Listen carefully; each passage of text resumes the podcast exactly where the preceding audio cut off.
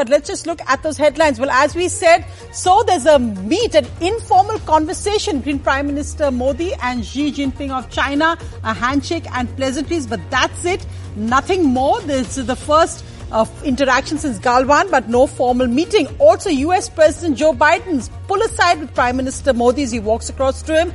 The Prime Minister stresses to G20 leaders there should be no curbs on supply of energy.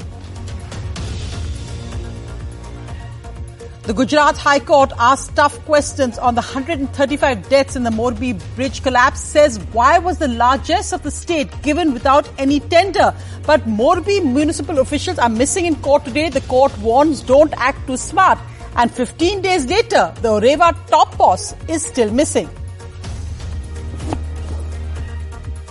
Chilling new details emerge of the Shraddha murder. There's the accused killer in his cell. After the murder, Aftab brought other women to the flat. In fact, Shraddha's body parts in the cupboard while Aftab was dating other women in the flat. We're now at 8 billion and counting. The world's 8th billionth person is born, this little baby here. And India is said to be the most populous country next year. However, the global doubling rate will now decline as fertility rates globally drop.